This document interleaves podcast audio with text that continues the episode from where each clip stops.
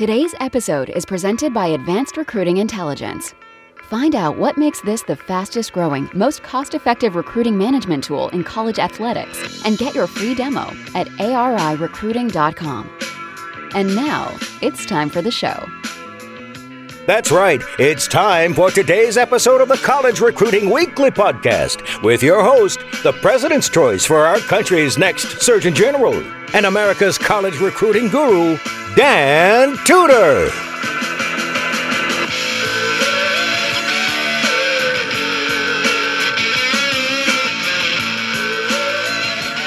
Coach, we've got a great one for you today. Uh, it is so good to be with you. This is Dan, and we are going to be talking to Dr. Keith Adams in this episode of the College Recruiting Weekly podcast.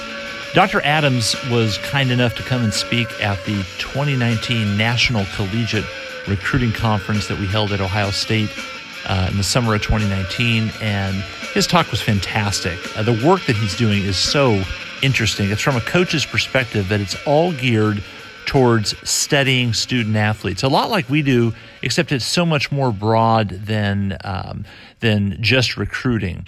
And the topic that he talked about at the conference was what motivates a high school student athlete today and also your college student athletes because of course we all know this is a different generation and they have different motivations and that's what this study was all about. And what I wanted to do after hearing this great talk at the National Collegiate Recruiting Conference, I wanted to ha- to have a follow up conversation with him, and uh, he agreed to do that. And the result is what you're about to hear today, Coach. It is so informative. It's going to give so many insights into what your athletes think, not only your current college athletes, but the recruits that you're talking to, that I think you're going to find it really, really valuable.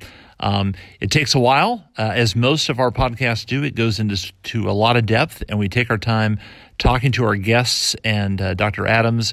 No different. So we're going to get right to it with this conversation with Dr. Keith Adams on what makes a student athlete today motivated. I thought coaches needed to know more about student athlete motivation because due to my career being a 25 year educator, I kept seeing student athletes not get a chance to utilize their full potential because of academic gaps and athletic gaps. So I decided to research two questions in terms of there is a is there a gap between academic and athletic motivation? And if so can we put some quantitative number to it? And what is motivating today's student athlete? Because there is a lack of understanding in terms of what's motivating today's student athlete right well and every parent would agree with you on that i know and uh, a lot of coaches would so um, define motivation because that could mean a lot of different things at a lot of different phases in the athlete coach relationship. So, w- what were you trying to zero in on, and, and what aspect of motivation are you most interested in really trying to define out for coaches? When I discuss motivation, I am talking about the drive or the desire to act based on their level of interest in whatever form or topic or situation a person is in.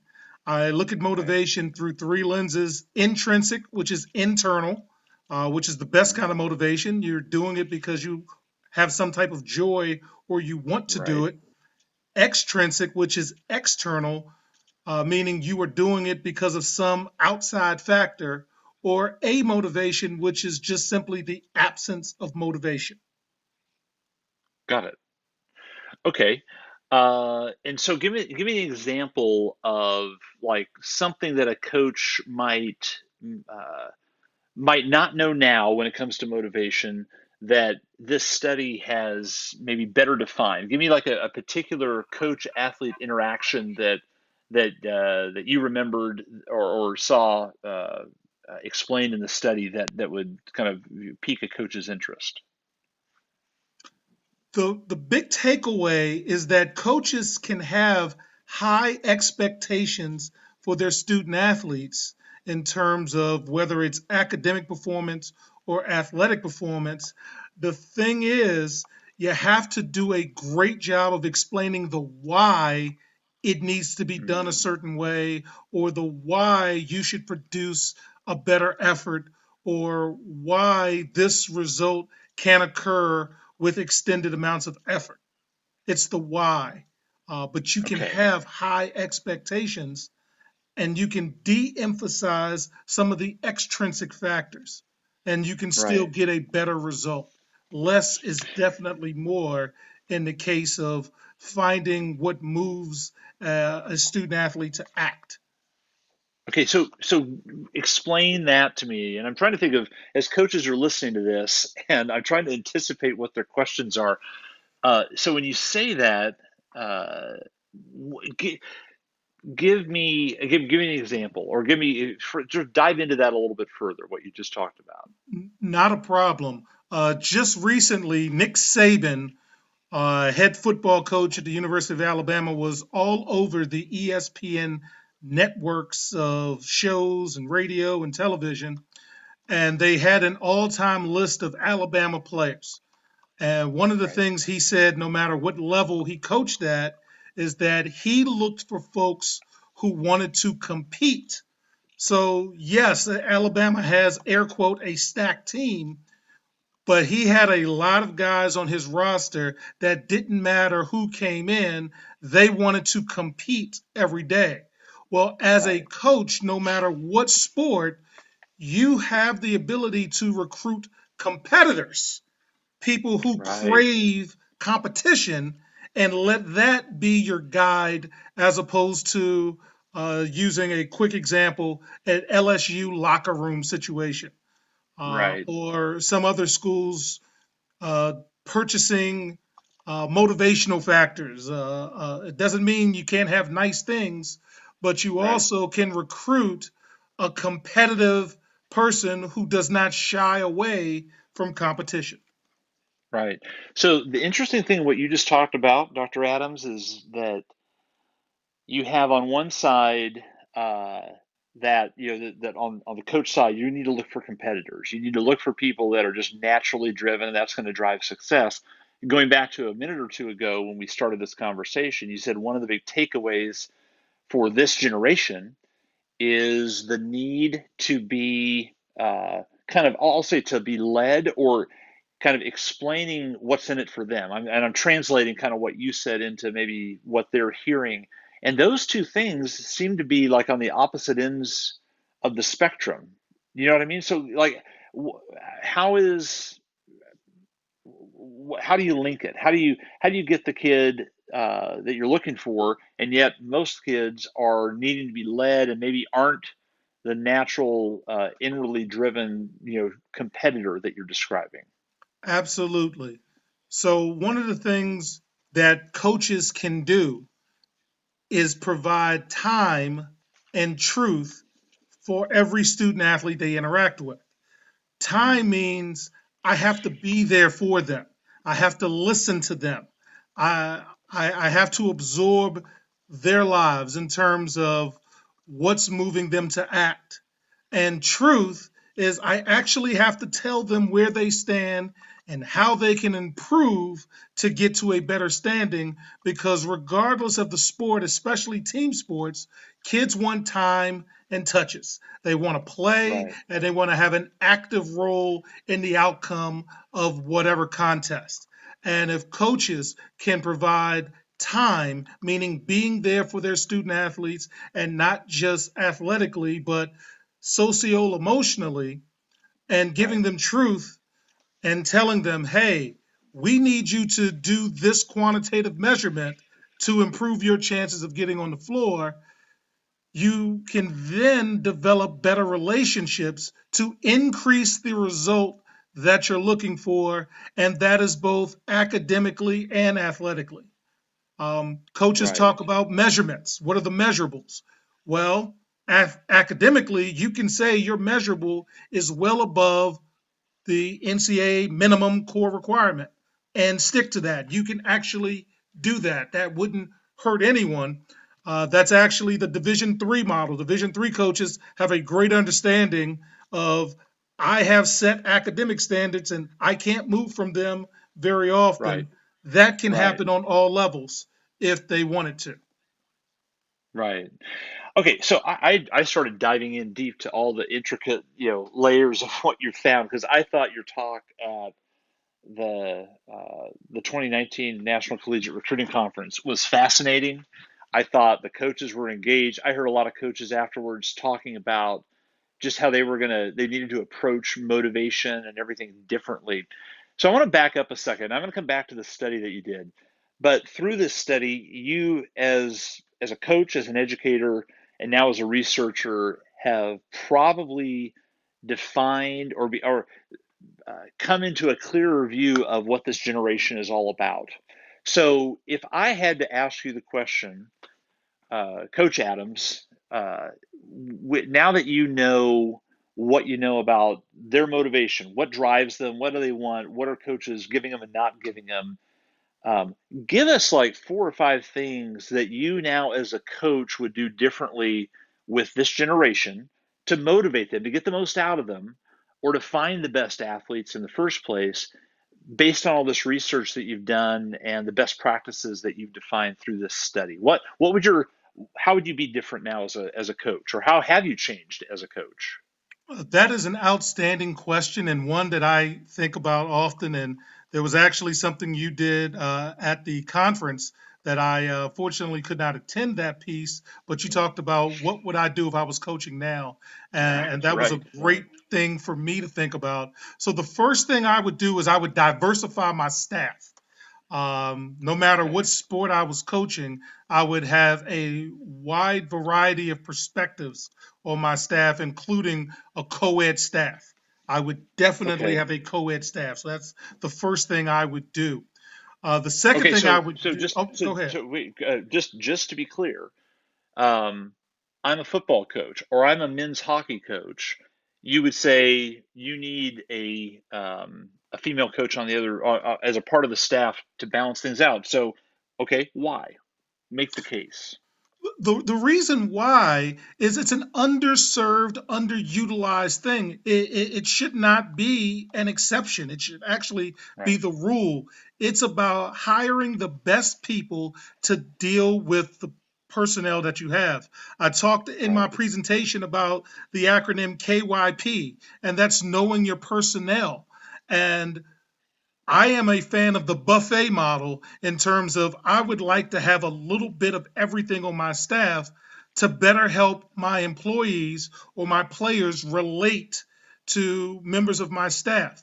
They're not always right. going to go to the head coach. So if you have a diverse staff, meaning co ed plus younger coaches, uh, almost seasoned coaches, and seasoned coaches, you have a wide variety of thoughts and opinions, and then you avoid uh, groupthink. So, by having right. that wide variety of thoughts and ideas on your daily staff every day, that's just going to enhance your program to grow. Got it. And, and you're seeing that now in the NBA. You're seeing that even in the NFL, where they're they're starting to you know you're starting to have uh, women's coaches come in, and certainly on women's college basketball staffs or volleyball and some other sports across the spectrum, you have you know men assistants, uh, male head coaches, and so there is that mix on the women's side. It's a little bit slower sometimes to uh, to be integrated like that on the on the men's side uh, in coaching. And and I guess just as a quick follow up question, uh, what what would your recommendations be? You mentioned diversity from a gender standpoint. What how else could diversity look um, when it comes to uh, um, I mean, obviously you have gender, you have race, but what, what are some other gen, uh, diversity elements that you could make sure are present in your in your coach in your coaching staff makeup? Uh, for me, I like degrees, uh, and part of my mm-hmm. research, mm-hmm. I looked at the enterprise model, and when I mean enterprise, I mean the uh, car rental company. One of the things okay. Enterprise does is they hire college graduates. They really don't right. care what you do, your your degree is in. It just shows that you are able to start a task and end a task, and then we can coach you up in terms of enterprise. And most of their promotions come from within, meaning most of their managers and so forth started off on the first rung of enterprise but the Right. commonality was they had a four year degree, and that was the benchmark that enterprise uses to hire their employees. They have a very high rate of, of hiring uh, a lot of student athletes because they are used to teamwork, they're used to all Right. types of different things that the business world needs in terms of skills, both hard and soft skills. So I would definitely look at resumes and see what people bring to the table. And that's the, the Right. starting point I like to look at. I like to look at uh, diverse backgrounds, different skills. Uh, do you know a foreign language? Uh, because I am not fluent in a foreign language.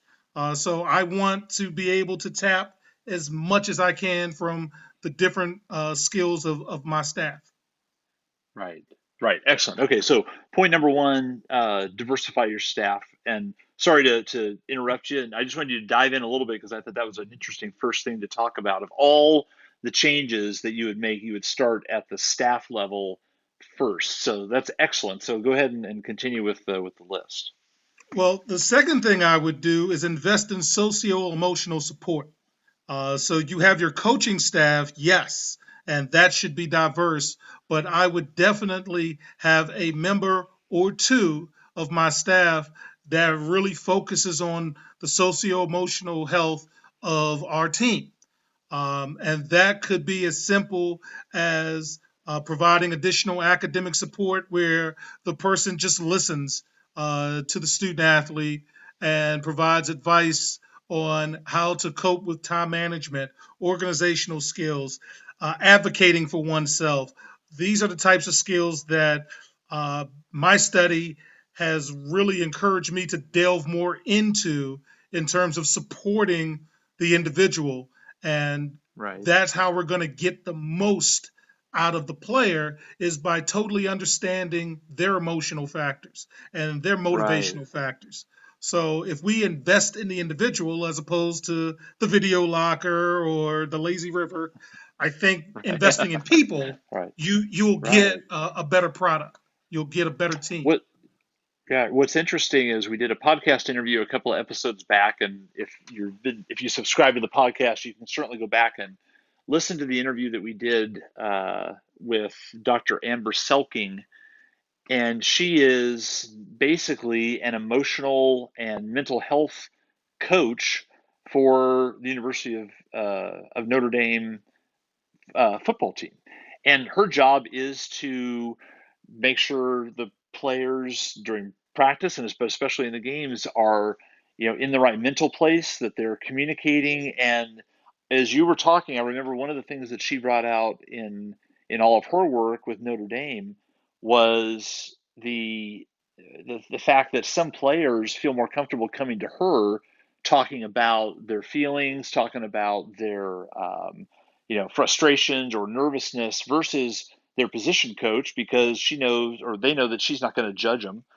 or bench them or question whether or not they're ready to go play the game and they can they have that outlet exactly what you were talking about. So i think that's interesting that you're giving an example that's already being done at a very high level with with college athletics. So so now let me move from that to the d3 school where it's the head coach and a walk-on assistant coach and he or she just heard you talk about that and loves the idea uh, would love to have a Dr. Selking on their staff, but of course they just can't afford it.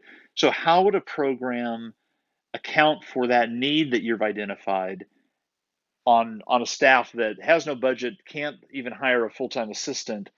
Uh, what what would what would a suggested answer be if you, if you have any thoughts? Yes, as a former Division three coach at uh, Hood That's why I asked because you're yeah exactly. Frederick. Maryland, go Blazers. Um, my head coach Tom Dickman. Uh, one of the reasons why he hired me is because uh, one, you come cheap because the school system uh, paid most of my bills and uh, Hood uh, helped me a little bit with uh, academics. But uh, I would definitely look at the education department in terms of your school and see if there's uh, a, a student who is very interested in that. Uh, I would look uh, for volunteer coaches in terms of uh, current high school, either uh, head coaches or assistants right. who are looking to get into college, so you can provide the avenue to get into college, or and even, they can provide you yeah. the uh, you know years of skills the expertise that they have. Uh, it's a lot of what are your goals, and then how's the best way you can go about to reach them and then go right. do it. You will find a way to get the best player. So find a way to get the best staff and then let your staff be really good at what they do. Uh, I would also, right. again, reach out uh, to the admin department and and tap whatever resources but starting with your own school's education department or whatever majors deal with it psychology majors right. uh, and also reaching out to the local schools to see who may be interested in moving up a level and what skills do you bring and how can we make a mutually beneficial situation together and, and that's right. following a lot of what we did at hood college uh, and we have right. pretty successful staff in terms of diversity, and that goes to the buffet that I was mentioning earlier. Right. And, and I'm I'm thinking too, just as you were talking about those different creative ideas, which I think are great. You also have, if you're a college coach, access to professors, deans, departments on campus that may love the idea of contributing to the athletic success. You have professors who are basketball fans, professors who are lacrosse fans, and would love to play a role in helping the team and being a part of that. So um, that's another resource I'm assuming that that coaches could use. Those are that's a that's a great uh, a great idea. Um, One hundred percent agree. Okay. Yeah. So so other other recommendations uh, or other other things that you would be doing differently as a coach, given this information and the research now that you've uh, that you've uh, dove, dove dove into. Yeah, I would definitely uh, emphasize second year student athlete support systems. Uh, we often, when first year students come in, we have all types of mandatory resources for the first year student. The second year, it tends to become optional. Well, I would definitely reverse that and make the first two years mandatory. And by doing that, it is the equivalent of getting an AA an associate's degree because now you have between 60 to 75 credits because we've monitored it and now you're closer to graduation. Plus one of the things that i think emphasizing um, the second year student you minimize the sophomore slump that occurs the second year in terms of increased academic and increased athletic expectations. So by focusing on mandatory supports for the second year student athlete, you create an environment that this is important and we are not only measuring it, but we are monitoring it. And I think if that was done, you'd actually have fewer transfers because right. the needs, both academically and athletically, are being purposefully met. And I think that is one direction that I would definitely go in in terms of supporting the second year student athlete to help increase graduation rates. Right, or and just uh, just uh, re- reducing attrition rates. And I thought that when you you talked about that at the conference, and that was one of the things I came back with. Probably one of four or five big ideas that um, that I took away from different speakers, and yours was one of them. And you know, it's such a simple idea. Why aren't we doing the same thing for the sophomores as the freshmen? Because when do the transfers? Many times they happen during that sophomore year. I got through my freshman year. I'm back. Do I really want to be here? And now I don't have the support, or I don't feel like there's the intensity of of that support, and so they leave. Um, and I, I thought it was brilliant. And the great thing for a college is that the infrastructure is really already there. You already have the program set up for the freshmen just extend that out now to uh, to the sophomores, and I think you you definitely support the athletes, and then you also have the um, uh, you know the the thing that's put in place to make them feel like they can now they're they're, halfway done so i'm not going to leave now. If i'm halfway done i'm to i'm to see it on through. Um, anything else on that list coach that you would do differently or in a um, just uh, in a different way now, given the study that you've been involved with? We'll be back to the show in just a minute, but first, a quick question. What makes a college coach a more intelligent recruiter? Well, it starts with using technology that actually gives you insights and trends when it comes to the recruits you're communicating with. That's the mission of Advanced Recruiting Intelligence. ARI gives college coaches the ability to track, rank, and communicate with recruits like no other app available to coaches. And the best part? It costs 20 to 40% less than what most departments are paying for their older recruiting contact management programs. For a free demo, and to see why so many coaches are saving money and using better technology to boost their recruiting results, visit arirecruiting.com. And now, back to the show. Yeah, one additional idea uh, that I would definitely implement is being mindful of the time spent on the actual sport. Uh, by the time student athletes get to college, they have spent an inordinate amount of time doing the sport, and it is the sport that drew you together. So, right. good good players, you don't have to make them work because they're going to naturally want to put the time in. My research talks about if you're a division three student athlete you are spending 30 hours a week working on your craft no matter what sport. If you're a division two student athlete you're spending 35 hours a week honing your craft in terms of just your sport and a division one athlete is spending 40 hours a week honing their craft. So i would definitely maximize practice time and I would ease back on outside uh, responsibilities because the kids are already working on those things. So it's about sharpening the knife. Uh, and I think that will lead to fewer injuries as well because there's a lot of overuse injuries that occur, especially uh, in sports like football and basketball, because it has moved towards so much year round that those kids have a lot of miles on their legs. Uh, and a lot of different injuries occur now that really didn't occur in mass numbers uh, just 10, 15, 20 years ago, such as stress fractures.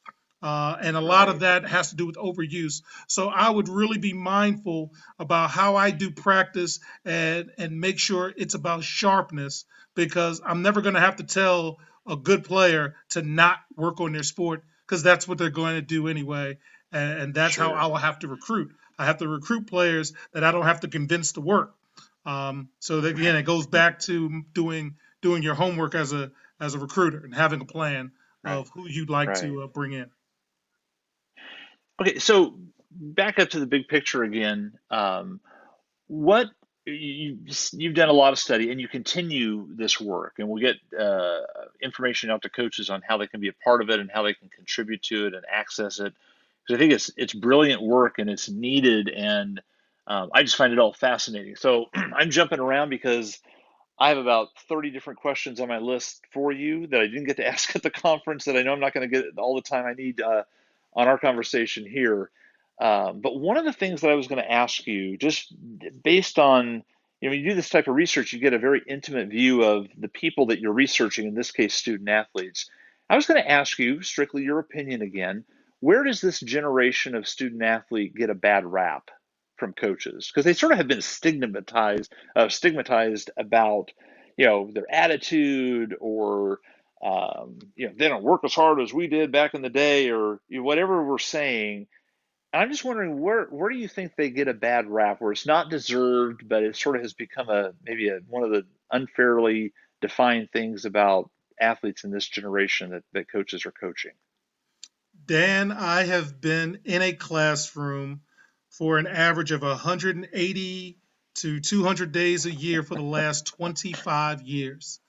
And what I can say is kids do whatever you allow them to do. So they have not changed, adults have. Their methods of mm. communication have changed, but they're still communicating. So where my generation would write a girl a note and leave it or or ask for a checkbox, they text. It's still right. communication and we're still hushing people at a meeting. Um, it's all in what you value yeah. and what's what's measured and monitored gets done.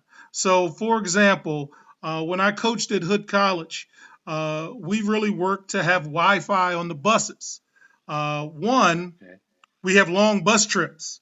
Two, Right. Most of them have electronic devices iPods, iPads, laptops. So, by removing that barrier, not only could they communicate with the outside world, which is fine, two, they can actually get their work done. So, I don't want to hear that we were away at a game and we had a three hour bus ride. You can actually do your work. So, if adults would embrace um, the changes in terms of communication, because that's what we're talking about. We're talking about how they communicate. That's the big barrier. I think they could, you know, have a better understanding of this generation. Uh, an- another piece is they're so much more informed than the previous generation, and that's scary. Um, Right. where the previous generation, if somebody told you something, it is true because you're not going to look it up.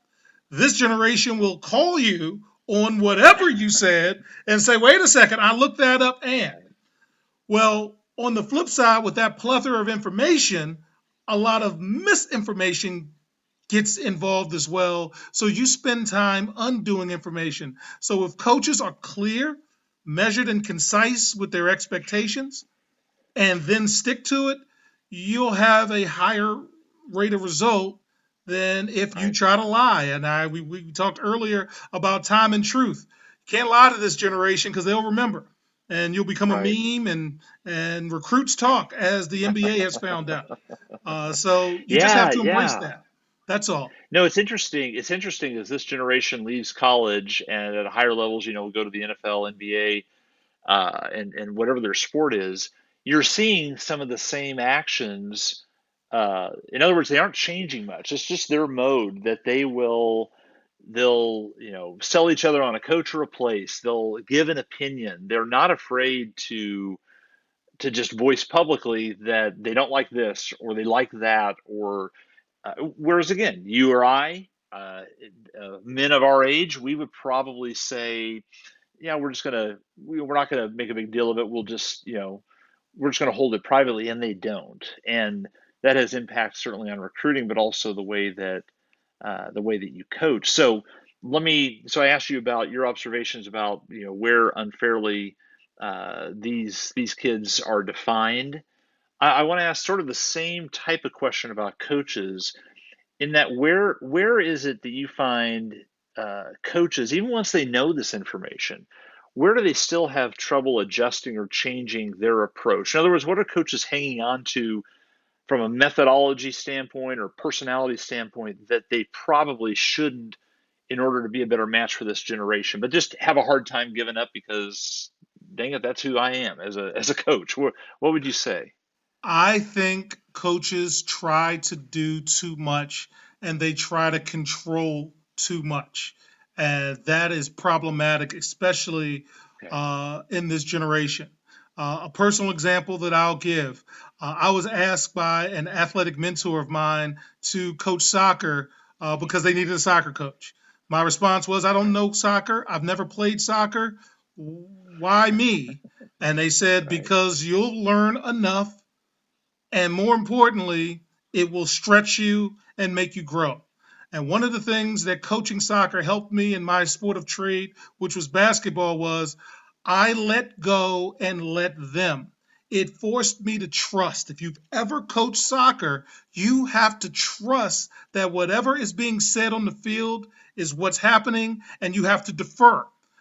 Flip that to Right, basketball.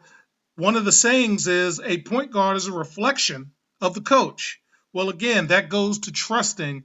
And if you try to micromanage everything, you're going to have trouble. So sometimes you have to turn your head and allow a mistake to happen and ask, ask, not tell, what did you see? So I can understand from your perspective what you thought was the right play and then go ahead and make those corrections. Well, a previous generation would just sub you out, and now you're sitting there pouting on the bench, and nothing ever gets done, and you hold on to that anger to the next practice, and then that anger Right. permeates your locker room, and so forth and so on. But again, going back to time and truth, you'll have a better idea of how to deal with those situations that will come up, not might come up, will come up. And another quick one is I was at an educational conference and a Google exec was there.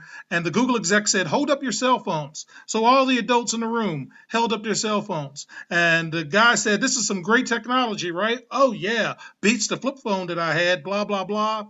And he said, To your students, this is trash. And this is the worst technology they'll ever see. So for you, it's the best you've ever seen, and for them, it's the worst. So now that you know that there's more of them than you, you can better now address their needs. So it's a case of Right. understanding, you know, a various perspective, a different lens. And that goes back to the buffet that we talk about. You got to know a little bit of everything so you can get through uh, and function. Right, right. Um, so one of the things that that you talked about was the idea that uh, that these kids are uh, have opinions and they're willing to share them. What is the thing that you would advise coaches to do to manage that or to to do a better job of making sure they're saying the right things? Um, and I don't know what that is, but I think there's there's a lot that that is there that, that a coach would want to try to define. Uh, one thing is coaches need more professional development. Um, as we travel across the country in our various situations and things we do, how often do you see, especially on the lower levels, somebody on a coaching staff that challenges the head coach in terms of Mm. mindset, thoughts, ideas, um, and allowing the players to see, man, you know, Coach Johnson really challenges the head coach, but Coach Johnson listens and goes back and forth with the head coach. Same thing with your captains and your players. You want to empower the players, but if you do question, I hope you did your homework too, because as a head coach, it's my job to do my homework more than everyone else. So I think that is something uh, that should definitely be looked at in terms of what is your growth, what is your professional development plan, and is your staff conducive enough? Is your team conducive enough to challenge everyone in the organization to be at their very best every day? Got it. Got it. Yeah, that's good. What are the things that we haven't touched on in the survey or in the study that you've done that that we should talk about? So some of the other main points that that got brought out that sort of stand out to you as important for coaches to know. One thing I would really like more of a conversation about is the role high schools play in terms of preparing our student athletes for college. The NCAA has raised their core GPA requirements to a 2.3 for Division One and a 2.2 uh, for Division Two, and your core subjects are math, science, social studies, English, and world languages. Well, most high schools still have an outdated 2.0 cumulative GPA. So when students get to college, and the majority of students, regardless of if they play a sport or not, 60% of them, based on my research, will take a remedial class. So they're really coming at a gap. And the study that I did was talking about finding a balance between academic and athletic motivation. And sometimes high schools and high school associations are co-conspirators to the crime of lower than expected graduation rates because the first time the student athlete is held to a high consistent academic standard is when they're in college and there's so much going on that they often do get lost in the shuffle so that's one piece that i would really like to expand on the conversation of can we create a tiered system of eligibility in terms of yes, let's allow more and more students to participate, but let's tier it up and say for a full participation, you need a 2 3. For partial participation, similar to the old NCAA model, while freshmen not playing, you need a 2 0. And to be able to just practice, you need like a 1 8 5. So you can, you know, tie in something to the academic piece that says we all want time and we all want touches, but if you don't hit the academic benchmark, then something will be taken away an if then type relationship. Right. Okay, so a to-do list for a coach that's listening to this, they want to make changes. What are the first three things that they need to do to approach this generation differently if the goal is to motivate them to do more uh, as an athlete on their team?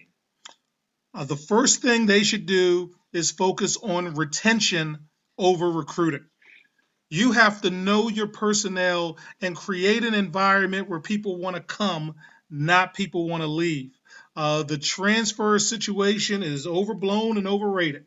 If we do a better job of taking care of home, then you're going to have high retention rates or higher retention rates. And every sport has shown you you win old, not young. So the first thing I would do is knowing my personnel and focus on retention over recruiting. The second thing I would do is develop my own, meaning my own programs, common educational language. What's important to us? And then teach everybody in the organization our verbiage, our phraseology. Uh, for example, when I was at Hood, our ranking system was a one, two, or three.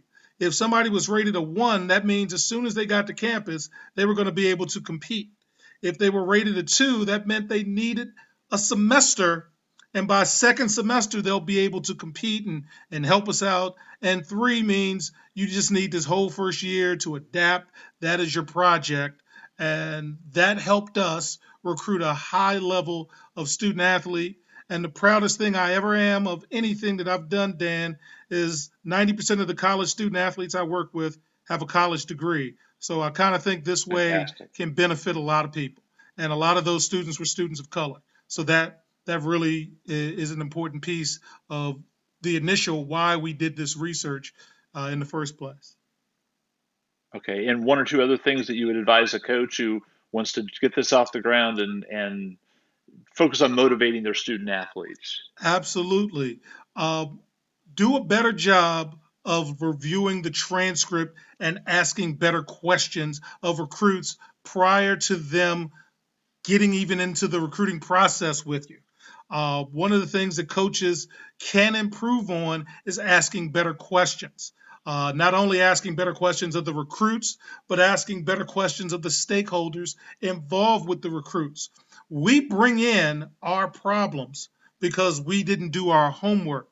Um, one example of that is we get very enthralled with potential over production, and potential potentially gets you fired and ready for the next coach to come in and get more production out of all of this potential that you recruited. So I would definitely ask better questions of both recruits and stakeholders. And the last piece I would recommend for any coach is to work with your admissions department and be in full sync with what they believe is needed to be a good student athlete uh, in terms of bringing in these student athletes to their schools. I think coaches cash in too many favors and then they recruit role players as opposed to difference makers. The majority of players that coaches are going to have on your roster are going to be role players no matter what the sport. And that's why you make adjustments for a difference maker. But coaches make too many adjustments for guys and gals that don't have an impact on winning or losing.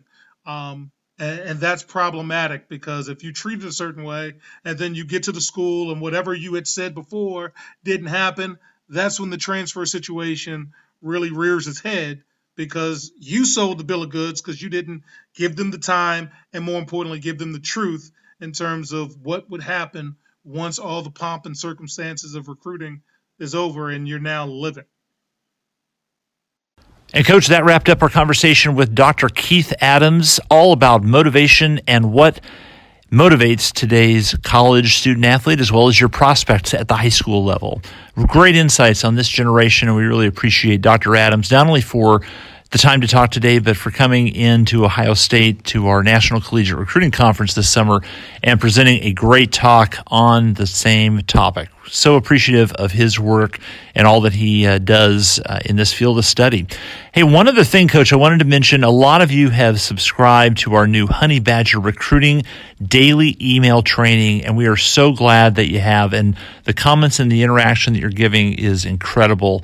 Um, of course, if you're a client of Tudor Collegiate Strategies, you get those for free. But if not, Coach, I really want to encourage you to spend less than a dollar a day investing into your career as a college coach and more importantly as a college recruiter and signing up. You can go to dantudor.substack.com and uh, follow the uh, the links and subscribe and you're going to get daily training uh, set aside special for this group of subscribers uh, and it's really getting a great reaction and we're so excited uh, that uh, that we're able to do it for you and that it's making a difference. And we want everybody involved uh, that wants to take this extra level of approach to their rec- recruiting careers.